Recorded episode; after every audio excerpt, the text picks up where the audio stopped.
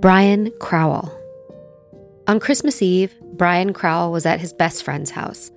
While Brian was on the phone with his sister, Brian's friend decided to show him the gun that he had recently discovered hidden in his mother's room.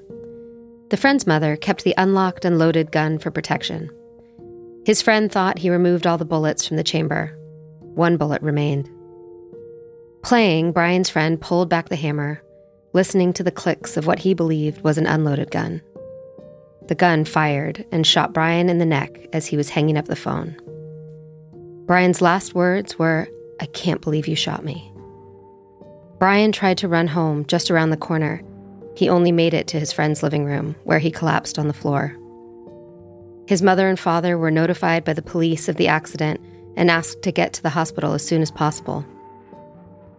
Brian's parents were unaware of the circumstances of the accident until they reached the hospital. Frantic efforts were made to save Brian's life, including surgery. But in a short period of time, Brian's parents were told that they needed to say goodbye. Brian only had a few heartbeats left.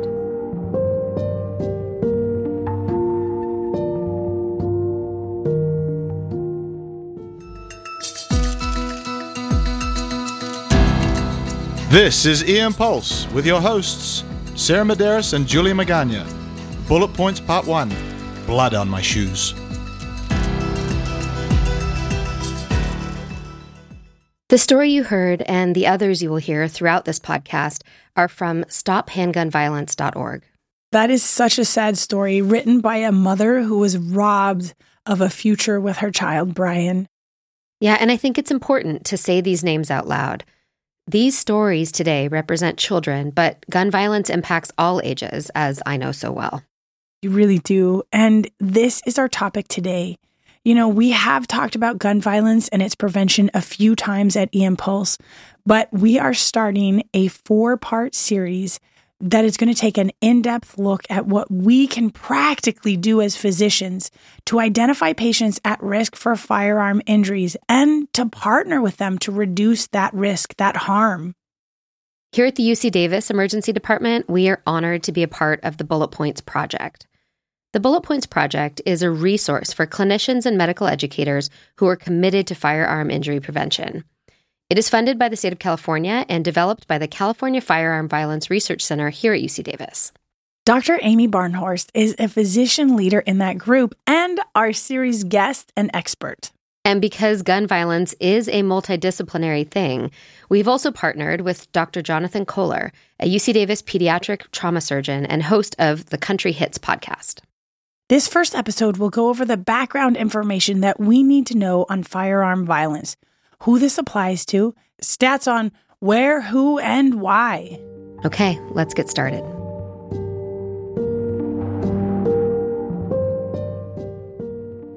Frankie Binkard. Frankie was at her boyfriend's house in Salt Lake City, Utah, where they found a gun in his home. She and her boyfriend were looking at the gun, thinking the bullet chamber was empty, when it accidentally discharged and killed Frankie, just 14 years old at the time.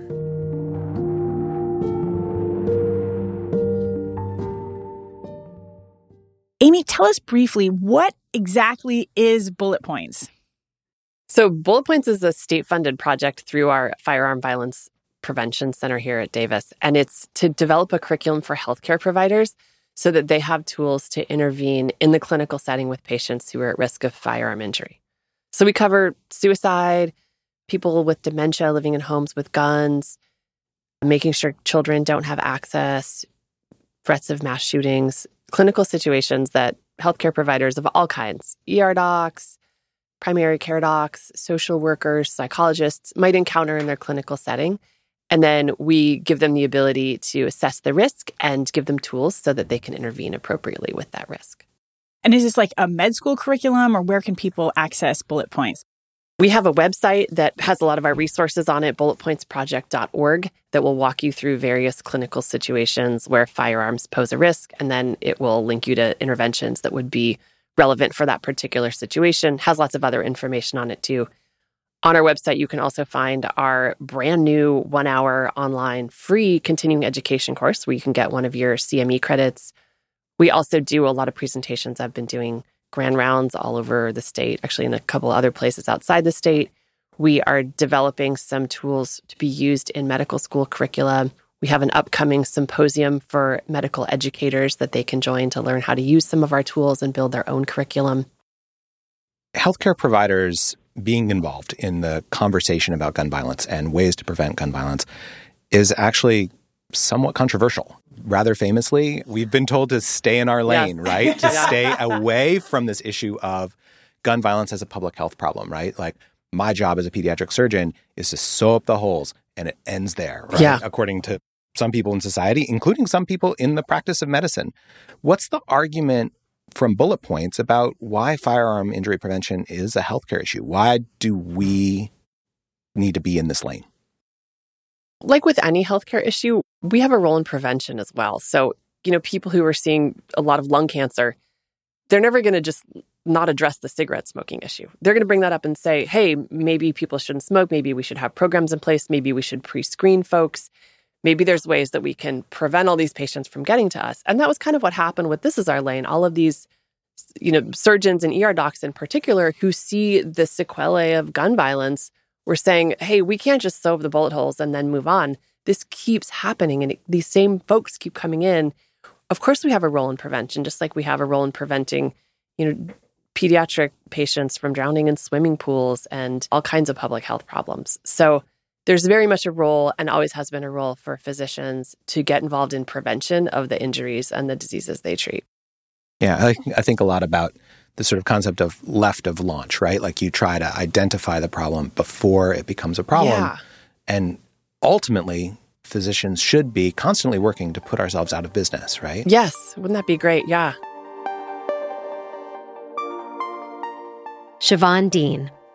Siobhan was caught in between a gang fight when she was playing in a street nearby her home in Chicago, Illinois. She was shot and killed by a 12 year old boy. Siobhan was 15 years old when she died.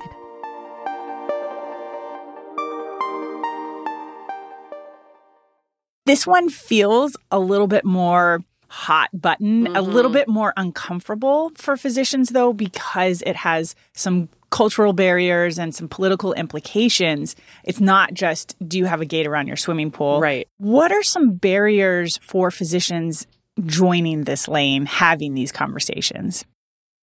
I think that's absolutely right. This is a very emotionally laden topic for people, and that puts people off of it. I always use the analogy of a toaster. Whereas if I tell you your toaster in your house, which is a very useful tool that people probably use a lot more than their guns, frankly, your toaster's putting you and your family in danger. And if you keep it in the house, it's going to increase the risk that somebody gets injured or killed. You'd probably be like, you know what? No problem. I'm going to throw out my toaster. If I want to make toast, I will use my broiler. Thanks for letting me know. If I say that about your gun, it could be a really different reaction because the gun isn't just a tool like a toaster. The gun is a lot more than that. It's, it would be more like if I told you you needed to throw out your wedding ring, which really symbolizes a part of your identity. It may have nostalgia. It may be something that was passed down through your family because this is the culture of your family. You know, guns for people in the United States really symbolize freedom, liberty, the ability to rise up against an oppressive government, the ability to protect your family, and to protect the people in your household that you love. So to say you have to get this thing out of the household when it's not just a part of who you are and who your people are, but it's also a part of how you provide for your loved ones and how you protect them, that's asking a lot more than like getting rid of a toaster. And I think that's a barrier because it can be really hard for non gun owners to understand that. So when they meet up against that resistance, they don't understand why. Why would a patient keep this dangerous thing in their house? Why aren't they listening to me and doing what I tell them?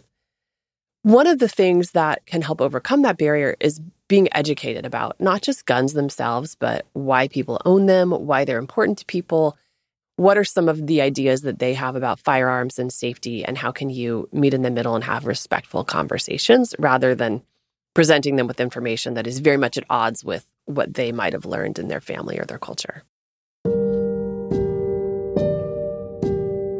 Rakia Isaac. Rakia was playing in her neighborhood in Miami, Florida, when she was hit by a bullet intended for another person. She was killed at age five on the anniversary of Martin Luther King Jr.'s birthday. Thomas Vandenberg II. Thomas was at a party at his friend's home in Chicago, Illinois, when some teens opened fire. Thomas was killed at 15 years of age.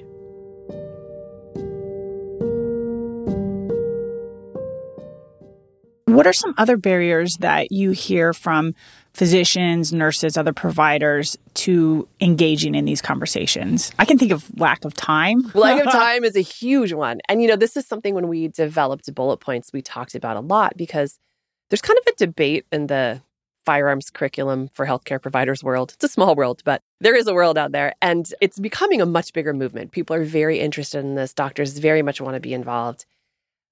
But people worry about the timepiece. And so there's this debate about whether or not it should be universal screening. Should you ask every patient if there's a firearm in the home? You know, the argument for universal screening is like, well, we ask everybody about tobacco use.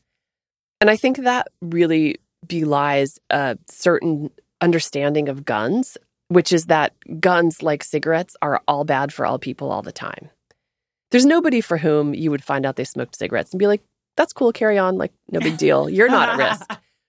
But the approach we take is that not everybody should be counseled or needs to be counseled to, you know, abolish guns from their life. People who have risk factors should be.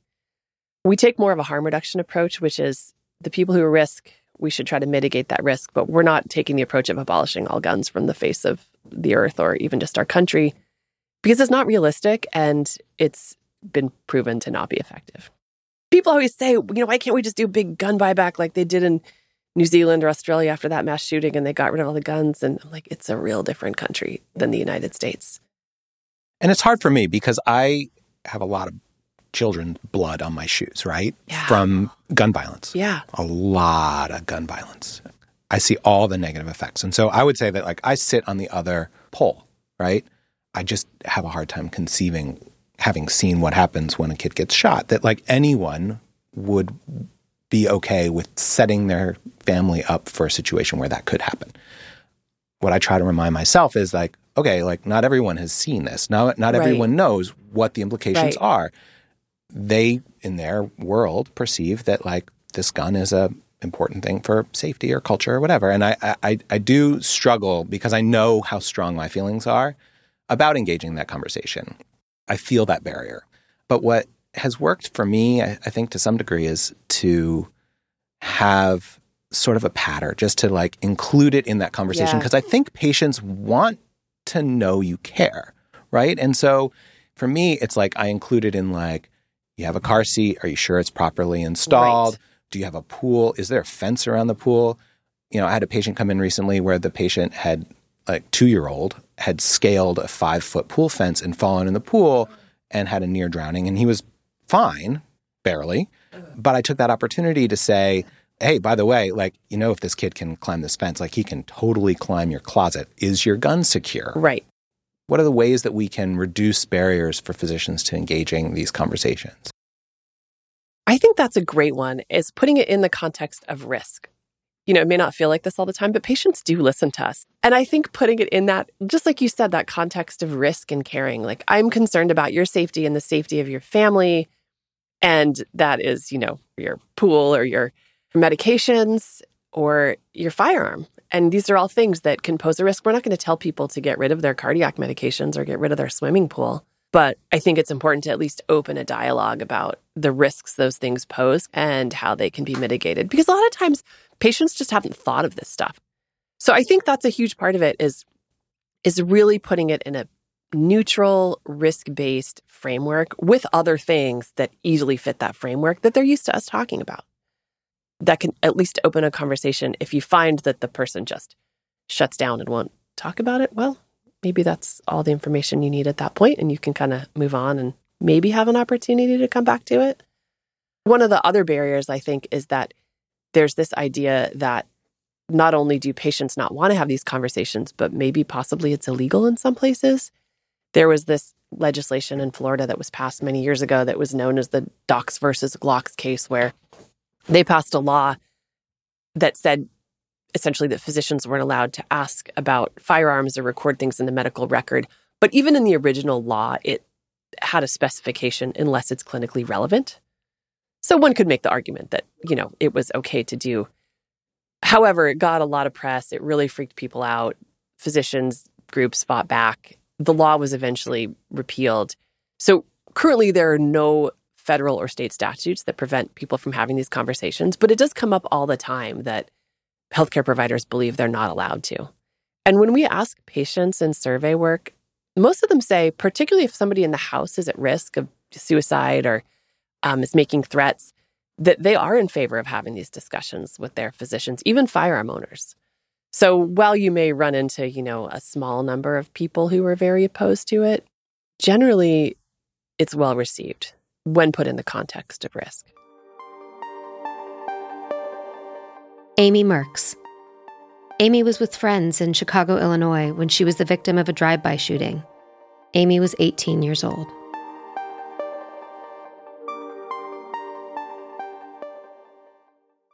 And when put in that clinical context, right? This isn't a conversation yeah. you're having with a stranger at a cocktail party, right? right. You are in a clinical context about like yes. you're not talking politics. The clinical context of understanding the risk and communicating that risk. I mean that we do that all the time like you said. Yeah. Cholesterol and yeah. smoking and everything else and this is this is a public health issue in which we are very much in our lane. Can you help us understand a little bit like about the key facts or the, the, the data that's most important or compelling that we should be using in these conversations? So I want to say there's a caveat that data is not what changes people's minds. You know, I, I obviously spew a lot of data when I'm giving presentations and educating people. But when I'm talking to patients, it's much harder to address somebody's deeply held cultural and emotional beliefs with data. And there's actually been studies that if groups of folks who were anti vaccine were given more information, more statistics, more data about the efficacy and safety of vaccines, it actually caused them to become more deeply entrenched in their anti vax beliefs. And I don't think this has been done with firearms in particular, but I suspect it would be similar. That being said, there is lots of important data to know. Firearms are one of the leading causes of death in the US, and they're now the leading cause of death among young Americans, so adolescents and young adults and they cause almost 50,000 deaths per year. Most of those deaths, despite what the media might portray, are not mass shootings. Mass shootings are like a tiny, they're less than a percent of the deaths in any given year. The majority of them are suicides. So, up until very recently, suicides were about two thirds of firearm deaths, homicides were about one third, and then mass shootings, a tiny sliver of homicides. That changed a little bit during COVID because violent crime and homicides went up so much that it actually eclipsed some of the suicides. And weirdly, the suicide rate during COVID went down. But generally, it's about a one third, two third split. And we rarely hear about all those suicides because suicide is a private thing. It's not something people talk about, it's heavily stigmatized. It's often not reported that that was the cause of death in the news.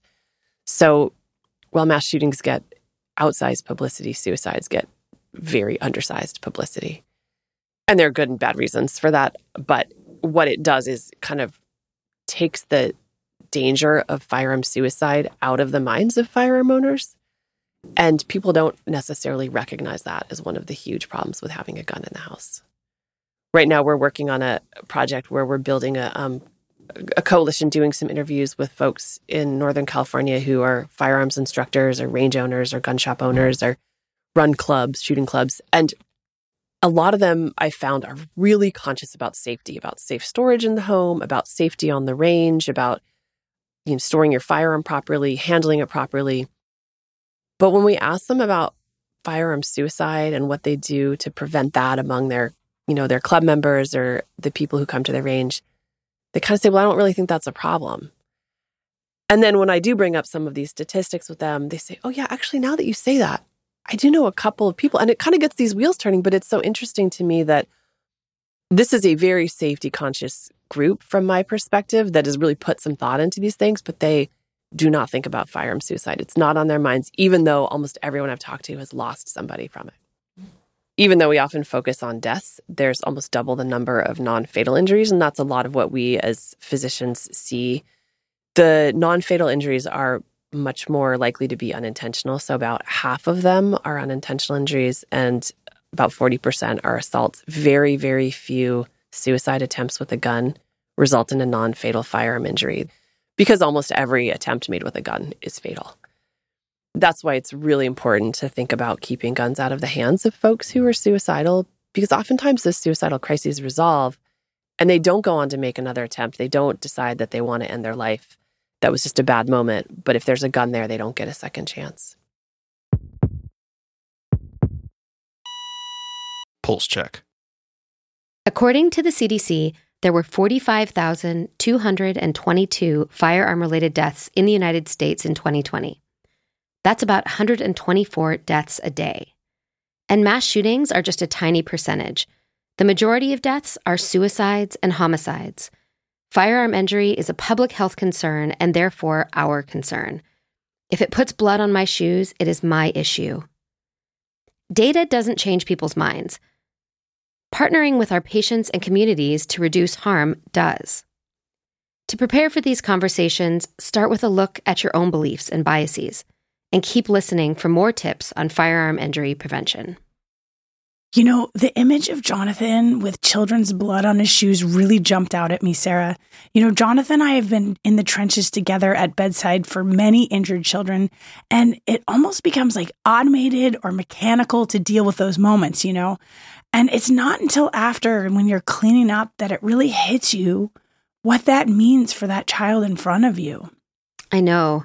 And I think that's why it is such an important topic for all of us and why so many doctors want to be a part of the change. I am learning so much with this series, and I hope that we can all take just a small piece away from this series and impact a member in our own communities. Thank you to our own colleagues who support projects like Bullet Points and this podcast to get the message out there. And thank you to OM Audio Productions for always being on point. See y'all next time.